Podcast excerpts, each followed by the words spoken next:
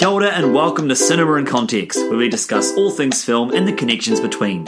My name is Jeremy Downing, and each month at Cinema in Context, we discuss two films, one current and one retrospective, with some connection. It could be the same director, the same actor, or a similar theme. However, which in a, in a, situation that seems to be a little bit of a, a pattern with cinema in context, we have changed up this process. And really, the simple reason is is that we are all overseas, all over the place. So Sarah, she's been away for five months now. Uh, she's been all around Europe, uh, having an incredible time with her husband. Uh, William, he's been overseas in the States, United States and North America, and getting um, back connected with some of his friends there. Uh, and he's returning this week. And myself, I'm heading off to India. So we're all just all, in the four corners of the earth. And uh, it really, it definitely put the pressure on this month to try and come up with an episode that felt sincere. So, what we've done is we've actually had a couple of conversations around the world. Uh, so, the first conversation is one that I had between Georgie Swan, who's an educator from Australia, and that was at an, an Indigenous Wananga or an Indigenous um, or a conference focused on Indigenous education. So, I was having a chat with her over breakfast, and she talked about Toy Story 4, and I thought, great, let's have a chat on on um, on the podcast. So she's going to be joining us, and William, William's over in Duluth, and he had a chat with his friend John Portinga and they had a great chat in a cafe there. So they are in the second half of this podcast. And the film that we are focusing on, if you haven't already checked in the title, is Toy Story 4.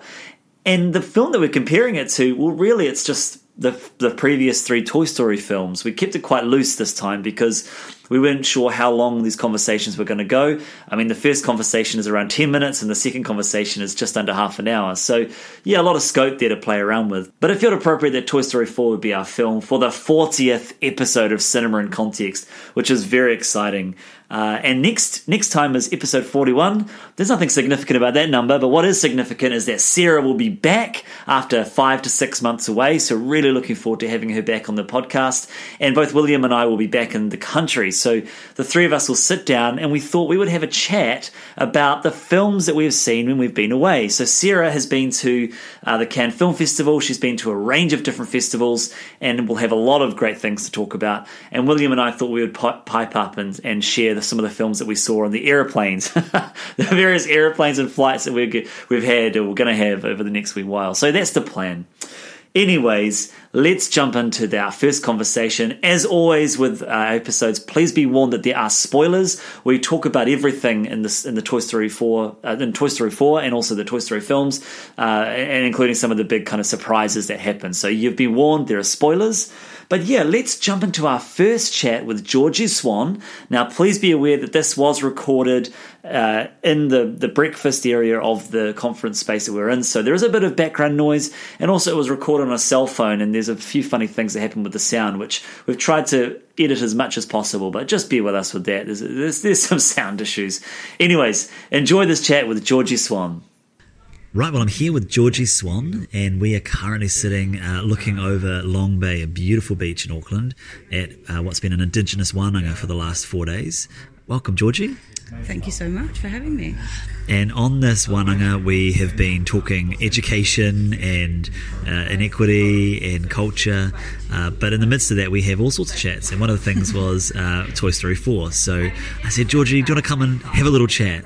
So thank you for coming. So, um, before we jump into Toy Story 4, if can you please tell me what do the first three Toy Story films mean to you? Mm.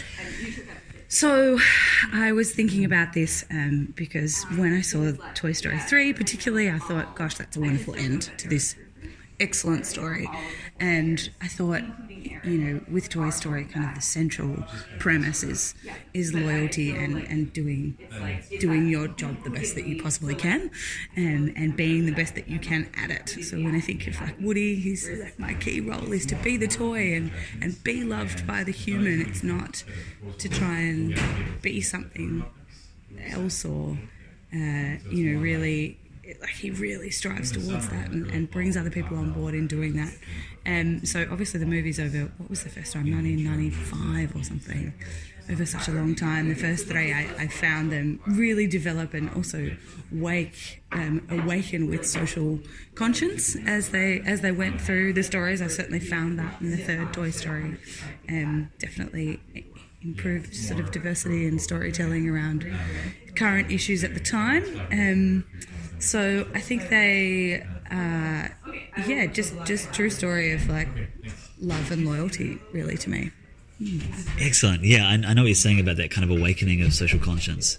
I, I feel like that is the story of Pixar, right? Mm, like it's yes. it's it's been through all of their films, whether it's Inside Out or um, even Up. The start of Up is devastating. Oh, Uh, yes. and, and like Finding Dory, I found their kind of discussion of somebody with uh, disability or with um, difference and kind of not apologizing for that. No, Um, I think it's such a strong message to be able to convey through through cartoon and through technically children's films, but films for for everyone um, in such a you know light and um, inclusive and, and smart way to be actually. Kids can identify with all the characters in that, regardless of who they are and where they are, and I found that really inspiring. But also, I think, you know, perhaps, perhaps the Toy Story movies towards the end lent more into the uh, the adult area, and and really that sort of subconscious message was really strong for adults, and whether that's going to resonate with young people, kids particularly, I'm not sure. And I I guess that's, that is a good segue into Toy Story 4 because I would agree, like, it's the, the themes in Toy Story 4 are very adult Oh. and complex. So, um, I guess jump in by just giving your first emotional response to the film. And, and I've already warned this, the, the listeners that there'll be spoilers, so you can talk about Okay. any of the events. Okay, that's good to know. Um, I mean, my first emotional response to the film was a little bit. Um, Toy Story 3 felt like a natural end. Now we've got a second natural end. And, you know, maybe the door is open for more, but I, I think, I hope not, I guess. My. It, it kind of diverted away from the central themes of the first three movies to me, um, in that uh, you know that the, like think of like Woody and Buzz like going through these three films as like this epic duo and then at the end you warned for spoilers thankfully he's like nah see ya. I'm actually gonna go go do something else. And, and part of me thinks that that's awesome and you know it's it's that um, ability to be able to make that decision and make that decision based on you know, all of the things that you've come across. But it really diverted away from me so much of what the story had given um, in the first three films, and I found that a little bit jarring, I guess. Um, theme wise, you know, I think it, it definitely pushed um, pushed some sort of social uh, social themes that haven't come up in children's movies. I wouldn't have thought before in a more adult way. So that was, as an adult, I guess I appreciated. It but I didn't watch it with a child, so I'm not really sure what the child perspective is film yet. Yeah, I, I know what you're saying. I think Forky probably would get a get a look in, you know, in terms of the kids. Kids just, just like Forky. Yeah, Forky. Yeah, I mean, and also I guess the Forky. I love that he also wanted to jump into the recycling bin. I was really glad about that. But also, you know, that that kids can kids can be pretty flippant and like can fall in love with this piece of what he would deem himself as trash, and I, I like that. And that um, he was able to. They were able to do that quite well. Like everything has value and. Um, you know, young people actually see the value in everything a lot better than adults or um, people who have been alive longer, basically, um, in in being able to hold on to something that that has real value to them. It's I, I, want- I find this this really interesting, like this idea that because one of the things Pixar does well is layering of those themes, but then still has a story that kids can uh, can connect to. So I'll be interested. I'm interested to hear hear a kid's perspective, but I. I do think that the themes in this film of sort of transitioning into a new state and giving up of the old and being okay with the things that you used to enjoy no longer kind of happening, um, I think that's relevant to kids as well. Like I think about if they're just going through the simple transition of going to school for the first time. It's quite a big journey and a jump. I guess it's similar to the Bonnie character going into school for the first time Yeah. in the film. Um, but then you've got all this narrative of the antiques and like old toys and, I guess Woody being an antique. Places where toys go to die and what, Yeah. and the, the the broken. I think a lot of the, you know, thinking through that concept of things being broken and how to fix them and the way that things go about being fixed and who gets to fix them and hmm. what does it take to do that and then is it okay to be broken that was a really interesting kind of theme to me that ran through and you I guess the acceptance that we're not all perfect um, was quite powerful. True. I, I, I had picked up the kind of reflection of Woody's journey to find love, like, and, and you find your your security, and you've got all those different characters, whether it's Forky, um, Bo Peep, and Gabby Gabby, and kind of their different journeys for acceptance. But then the broken aspect, of course, because you've got Bo Peep's broken arm, and you've got Woody's broken, well, you've got Gabby's broken voice box, Yeah. and Woody eventually loses his, and Yeah. yeah. And all the kind of the, the discarded toys, I guess, are a little bit broken and they've fallen through the cracks to an extent. I think the, you know, I think the, I really liked the kind of richness of them banding together and being, you know, we're fine, we got this, we'll do it our own way. I thought that was really, really cool. Um, and I, you know, I wonder how much of that nuance i- i- is strong enough to come through to a lot of people because uh, I think that that's actually really powerful. It's a really powerful message. Yeah, yeah. What about the the kind of ensemble? Um, because it definitely was Woody's film, right? And I feel like mm. even though they have been the mm. main characters, um, Woody and Buzz, it was definitely weighted more in his favour. Yeah, yeah, yes. Yeah, I guess it, it really was. I, I, I, haven't, I hadn't really thought about that until now. And also, Jesse really only comes in in real snippets and then is like handed the reins kind of thing. I thought that was that was cool, but also it almost felt a little bit tokenistic towards the end. Um, yeah, it wasn't really a story of the people around them, and I think that that was the drive to, to serve the people around them, which I think was more of the central theme of the first, other than obviously wanting to, to get back to Bonnie, but also then it, it really transcends into, no, actually, this is just about Woody. Um, so that, I think that's probably the jarring part of the film to me, is it didn't circle back as much. Yeah, I think that's a fair fair comment. It did feel like a epilogue in some ways to the because the third film was such a brilliant closing of so many different circles. Even Buzz was sort of sidelined. Yeah. His his sort of storyline was just more of a joke than It, anything, completely. which was a fun joke. Yeah, and I mean, it- like, that's the sort of central role that he's played, but he, the depth was lost Yeah. to him, I think, of his character. So it'd be interesting to see. I, I don't think they need to do another one, um, but I I mean I'm happy this one existed. Yeah, I'm, I'm, I'm happy it existed, absolutely. I think I'm always happy to see what Pixar can create and where they go um, and what they're what they're trying to convey, I guess. And, it, you know, there were some really good things that came out of this film. Whether or not they'll do another one, I think the door is vaguely open. Um, I don't know. Maybe it'll be another 10 years, so who knows?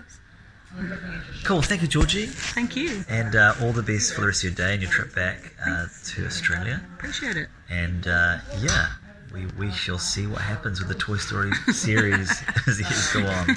Absolutely. Look forward to it. Well, we now jump to another part of the world, the United States, to Duluth, in a cafe called Sarah's Table. So you're going to hear from William and John. Uh, and just be aware that the sound quality in here is also a little bit challenging. This was recorded in a cafe, a working cafe. You're going to hear milk being steamed in the background and the clinking and clanking of cutlery. Um, but hey, it's just life. So adjust adjust your audio accordingly. It'll be a little bit louder than the conversation you've just had. Uh, but they had a really great discussion around Toy Story 4 and really get into some of the experiential aspects of, of the film, including the cinema they went to, but also just the journey of watching these films from childhood to now adulthood. So yeah, let's jump into William's discussion with John. Kia ora, and welcome to Cinema in Context. My name is William Chen. I'm joined today by a special guest, John Portinger, brewer, mountain biker, and night photographer extraordinaire. Hi, John. Hi, William. It's great to be here. Good to have you on the show. Um, so we're recording right now in beautiful Duluth, Minnesota, in the USA, uh, my old stomping grounds, over really nice brunch at a local cafe, Sarah's Table. And John and I are here today to talk a little bit about the Toy Story movies, specifically Toy Story 4, but going back into Toy Stories 1, 2, 3. Um, there's a lot of stuff to discuss about this. So, Toy Story is Pixar's flagship franchise for, I would say, last almost 25 years. Um, I mean, it was their, their first really big movie. Well, it was their first movie. Some would say it's the first computer animated CGI movie. And over the years, the franchise has just grown I guess, with its audience. Uh, these movies are, are, often seen as some of the best children's or family or even movie movies around, not just because of the animation, which is always, always cutting edge, but also because of their themes, the writing, and the characters, which have become, I would say, immortalized. So, Toy Story came out in 95, Toy Story 2 in 99. Toy Story 3 in 2010, and finally Toy Story 4 this year in 2019. So just to start off, John, I, I want to ask you, what is what's your history with the Toy Story movies? Um, so I remember my parents taking me out of school early to go see the first one. So being in elementary school, going to see the first one and now this last one, I'm just about 30 years old. Um, it's been interesting to see the whole thing as I've grown older. I mean, the relative. It's not like the characters of Woody and stuff are growing older, but you know, you kind of identify with Andy a little bit, being a person who's like going off to school and thinking about your old childhood stuff and making that transition. So it's kind of been interesting just to watch the overall story arc while some of the characters are generally staying a similar age, being the toys not aging, but then really the character of Andy aging. It's kind of an interesting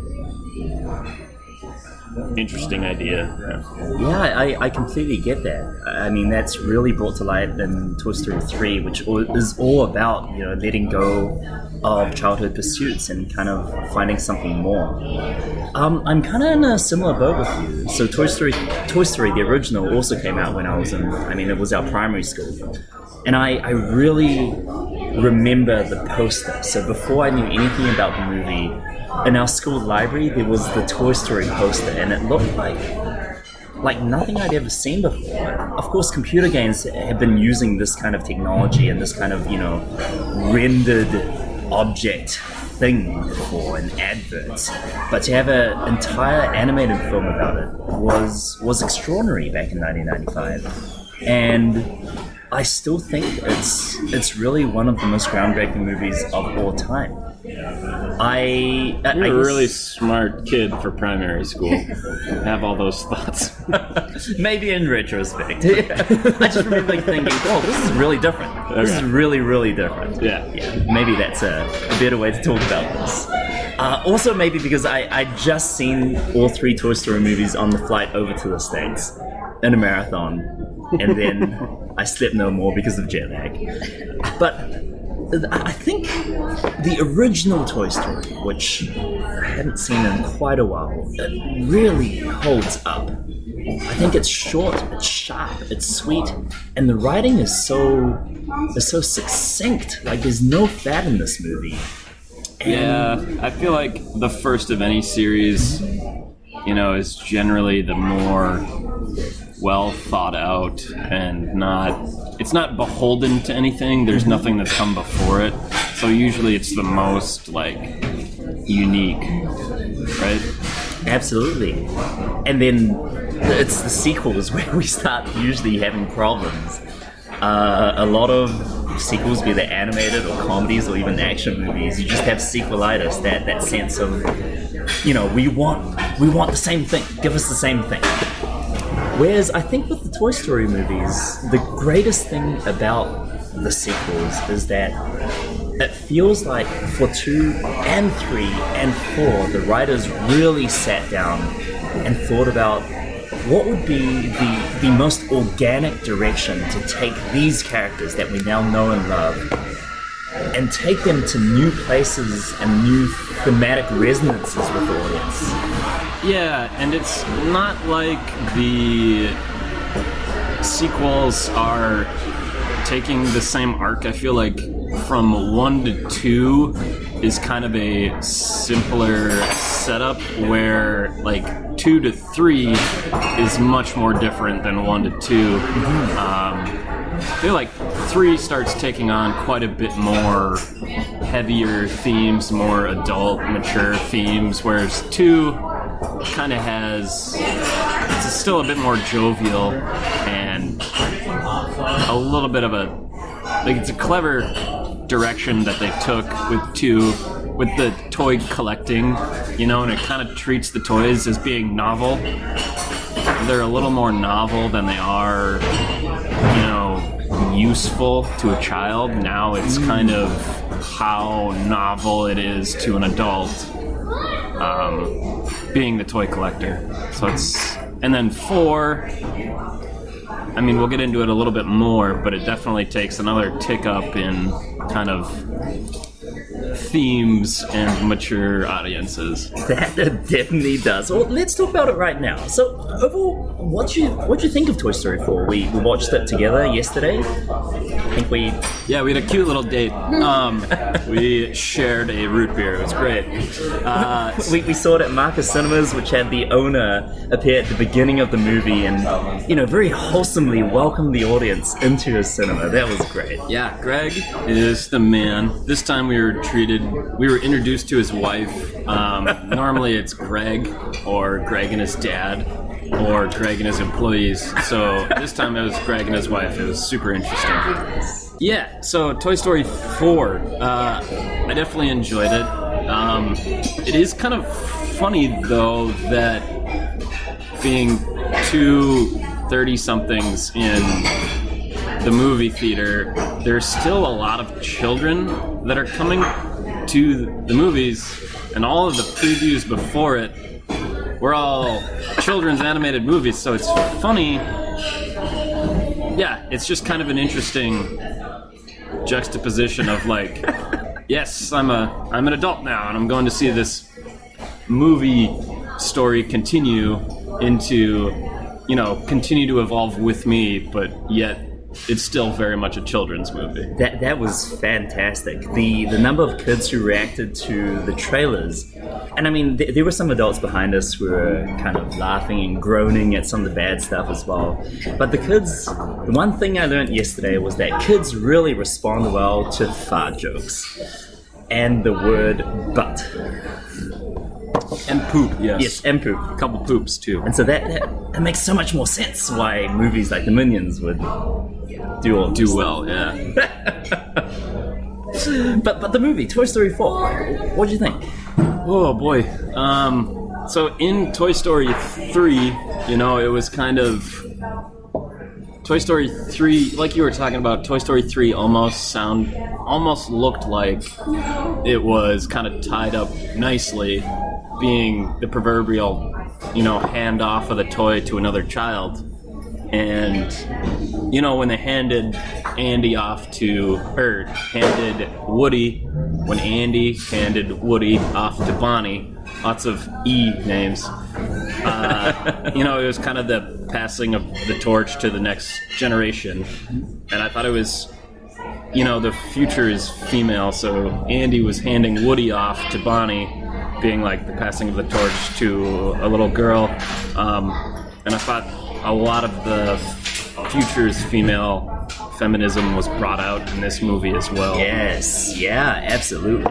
So with Bo Peep being a major Bo Peep being a major character in this movie, um, she was.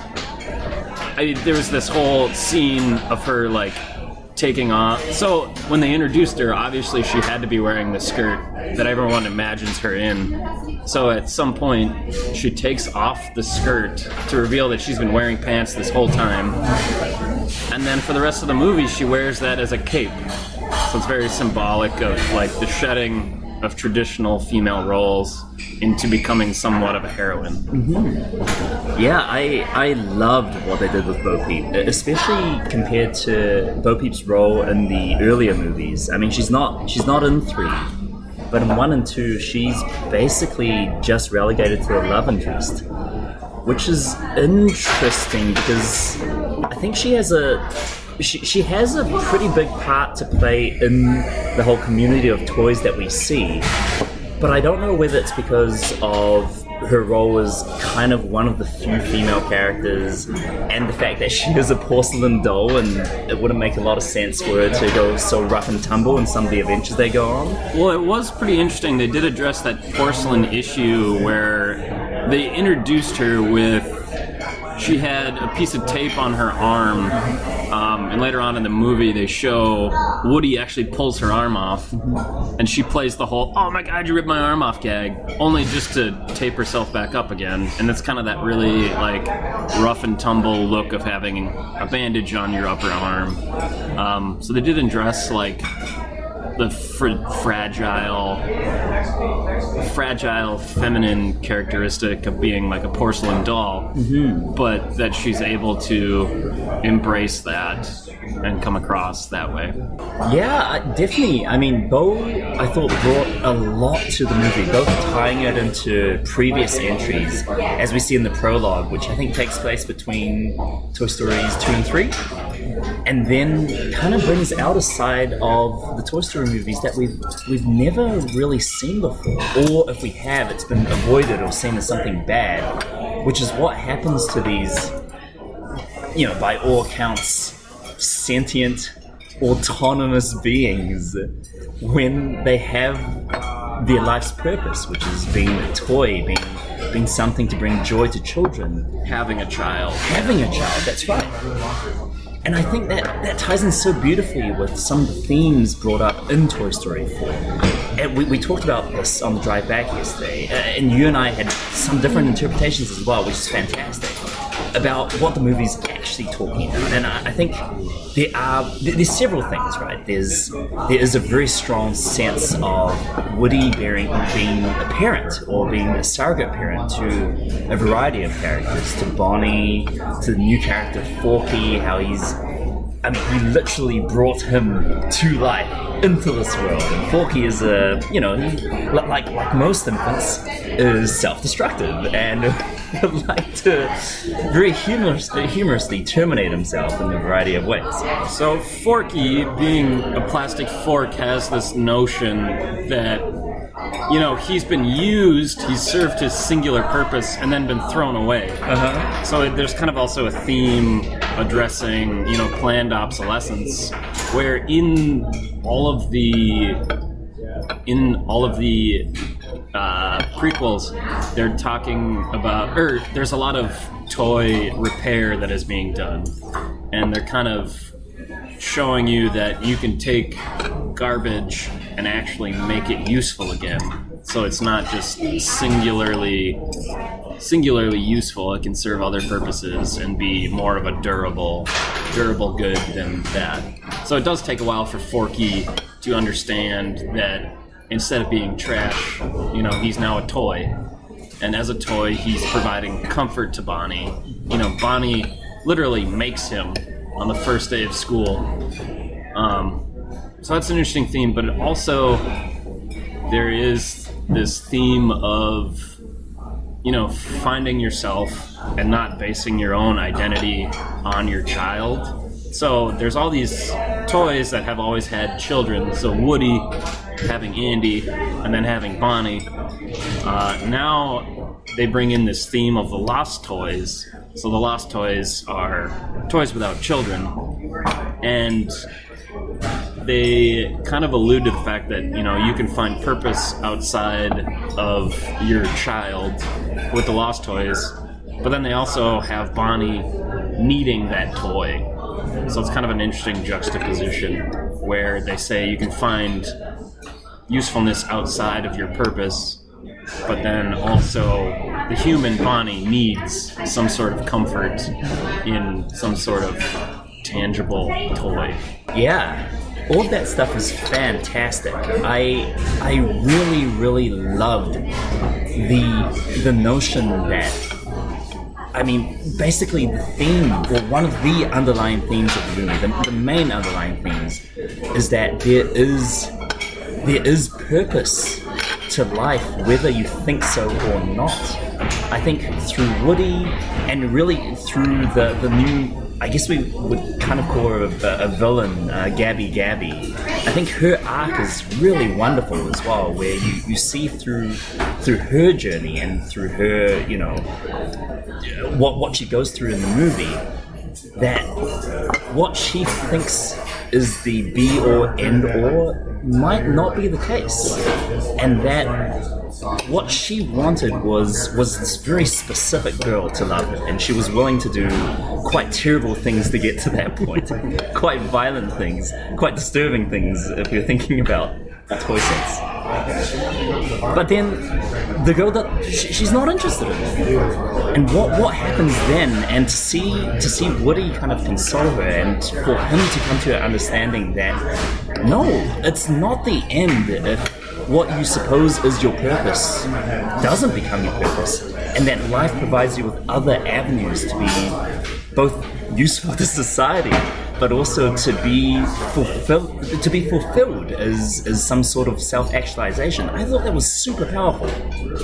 Yeah, it was like you said, Gabby Gabby kind of has this like dawn like you know, she's running the antique store and she's got these ventriloquist dummies kind of lord kind of goon ventriloquist dummies and she wants you know she kind of wants she wants a little more guidance i guess which is kind of what they allude to the inner voice where you pull mm. on woody's string and you get his inner voice. So she wants his voice box. So she wants like a literal part of woody. And she ends up Woody ends up sacrificing his inner voice to find or to rescue Forky. You know, he gives up a piece of himself to help Bonnie feel Forky's comfort again. So after he makes that sacrifice and also helps out Bonnie, and Bonnie has that interaction with Melody, you know, it's this heartbreaking thing when Melody decides she doesn't want doesn't want Gabby Gabby. It's just the, and again, you know, Gabby Gabby gets tossed into a bin, and it's not the garbage bin, but the symbolism of uselessness, yeah, being thrown into the, the bin, right? Oh god, that was heartbreaking. Yeah, that was really rough to watch. oh man. But yeah, it is kind of but Gabby Gabby, you know, she's pretty heartbroken, almost gives up and says Woody can have his voice box back. But then again, when she finds this other lost child at the carnival, you know, she's like, oh, you know, this can be, this can be my purpose. So she finds it, and it ends up working out. But it was, uh, it was good to see that you know, it's kind of more misdirection where you thought it was going to happen this way, and then some other avenue was opened. Yeah, totes. I, I mean, especially when you view Gabby Gabby in, in, let's just say, in the pantheon of other Toy Story villains. Um, look at, I mean, Sid's a little different, but like Stinky Pete from Toy Story 2, or Lots of Hugs from Toy Story 3, and it's these very bitter, old men, um, you know, who are, who are driven by resentment and by a lifelong obsession with, I guess, the lack of being loved. And it is interesting how we, we do have our first female villain, and it kind of goes along that track for a little bit and then goes somewhere completely different. And I, I really thought that was intentional on the writer's part, but really, really, as you say, special. You know, it, it zigged when you expected it to zag, and we end up in a much, much less, you know, black and white place, and that, that was really, really cool. Yeah, I really enjoy the uh, kind of the redemption of villains. I don't like a simple triumph over You know, I like the addressing of the problem instead of the symptoms. So to actually have that resolved in not a victorious over the other party kind of way, but a resolution of systemic problems. Um, but yeah, she was kind of a fun villain, kind of in an yeah. That was fun. And Christina Hendricks does a fantastic voice. Just very sweet, but with that with that edge, you, you know something's not quite right. Yeah, the darkness inside. Yeah. They, they also animate her so she has those blinking doe eyes, and every time someone picks her up, the eyes kind of tilt backwards due to gravity, and it's that little shimmer that's oh so creepy. Yeah. Um, and speaking of the new characters, I mean, we won't go into much detail, but I thought all the new characters were a lot of fun as well. The um, Key and Peele, like plush toys, and Ke- Ke- Keanu Reeves as Duke Kaboom, the, the Canuck with all the look. The Canuck with all the luck. But yeah, let's let's finish with this. Like, in terms of Toy Story 4 as a movie, I, I really felt that it is Woody's movie, whereas everything else, Toy Story 1 was kind of it was Woody and Buzz. Toy Story 2, you get to find out more about Woody's backstory, but Buzz and the other toys are still important. Toy Story 3 is more of an ensemble piece where Woody is the central emotional figure. And then Toy Story 4, from the very beginning, from the opening credits, I mean, it tells you that this is Woody's movie.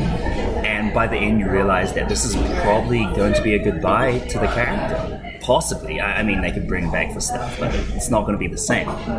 So I guess, wh- what do you think about Toy Story 4 as a conclusion of sorts to, to Woody's arc from the very beginning? This, this jerk cowboy doll that, you know, feels this fraternal jealousy towards a, a new spaceman and he kind of goes through a, mid- a midlife crisis, goes through parenthood and all this stuff to end up where he is now with the Lost Ones. So it is kind of a. You know, it's almost like Woody has given up a part of himself to pursue a different purpose. So he is. Yeah, he's certainly making a change where he's always trying to get back to Andy in the first two, or in the first three, excuse me. And then in this one, he starts off being completely dedicated to Bonnie, you know, and how can I help Bonnie? How can I get, you know, he's making his, he's learning to let go in this movie. Um, and he loses, like having lost his voice box, you know, it's really symbolic of him kind of moving on to the next phase where in the last couple scenes he's like really helping all of these toys find new kids and kind of embracing the lost toy lost toy lifestyle I guess Yeah, you could yeah. say. Yeah, I, I, I agree with that. I, I found it very, very beautiful in a really unexpected way. Because I thought Toy Story 3, well, I thought Toy Story 3 tied everything up so nicely in a bow, and was bittersweet, and it was this, you know, this, this break. But Toy Story 4 really gives the Woody character like a lot of a lot of pathos and a lot of kind of con- concluding sentiments that you don't really expect from Toy Story 3. And it, it doesn't feel like a cash grab. Like, it doesn't feel like, oh, we, we need to make another movie to renew these characters in the minds of children. I, I'm pretty sure it was. I'm pretty sure that was the business deci- decision. But how the people made it felt felt special and, and really felt like a genuine, you know, both codification of what this character was about how there's a scene where Bo, you know, Bo says that she's going back for him because he he's loyal and he loves everyone. You know, he's he's become transformed into this all-loving father figure compared to in Toy Story One, where he was just a jerk. He was, you know, king of the roost and kind of a bully to everyone. And now, having gone through all these travails, be, becoming a true leader of sorts, like he he leads through love and empathy, and it continues on into his new, I guess, his new job or his new life, where he realizes, as you say, he can do this without a kid, without without what had been dominating his life since the very beginning, um, and and kind of striking out for himself, and that this was okay. That you don't need to be tied down by a previous lifestyle or a person that you love. That you are able to explore new things and to to be yourself in a way that's meaningful. Yeah. Yeah, and it is interesting. I don't know that he's striking out by himself because Bo Peep has been kind of living this lifestyle, you know, for a while. Yeah, true. And at the end, you know, he's making the decision of whether to stay with the original group of toys or to strike out with Bo Peep. Um, so it's kind of a he has this you know decision to make of whether to go back to Bonnie, his child, or go back to Bo Peep, you know, his partner. So yeah, it is kind of an interesting you know which way do I go, and yeah, it's pretty fun to now know that. Uh, Woody is not alone, but you know he's got his partner in crime, you know, and they can work together and kind of fulfill their new purposes together. Fantastic. Well, it is really cool that we've spent almost half an hour talking about uh, ostensibly a kids movie, um, but that's what the Toy Story movies are. Right? They, they are they are special in a way, and I love that Pixar and Disney treat them as special things and to take them absolutely seriously. Um, but yeah, thank you very much, John, for, for popping by and for seeing the movie with me and for talking about it the next day. It's, it's been really fun. Yeah, I uh, enjoyed it. Thanks. Back to you, Jeremy. Well, thank you for listening to another episode of Cinema in Context. As I said at the start, next time will be our 41st episode, and we will have the return of Sarah, and William and myself will all be in the same room together for the first time in a long time, sharing and discussing the films that we have uh, watched and explored on our travels around the world. So come in for that; it will be uh, a good a good listen.